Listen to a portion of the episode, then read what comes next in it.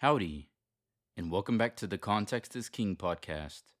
Today we will be reading Psalm 65 in the ESV. Praise is due to you, O God, in Zion, and to you shall vows be performed.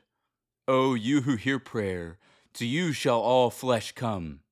When iniquities prevail against me, you atone for our transgressions. Blessed is the one you choose and bring near to dwell in your courts.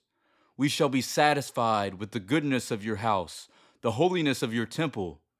By awesome deeds you answer us with righteousness, O God of our salvation, the hope of all the ends of the earth and of the farthest seas, the one who by his strength established the mountains, being girded with might who stills the roaring of the seas, the roaring of their waves, the tumult of the peoples, so that those who dwell at the ends of the earth are in awe at your signs. You make the going out of the morning and the evening to shout for joy. You visit the earth and water it. You greatly enrich it. The river of God is full of water. You provide their grain, for so you have prepared it. You water its furrows abundantly, settling its ridges softening it with showers and blessing its growth. You crown the years with your bounty. Your wagon tracks overflow with abundance. The pastures of the wilderness overflow. The hills gird themselves with joy.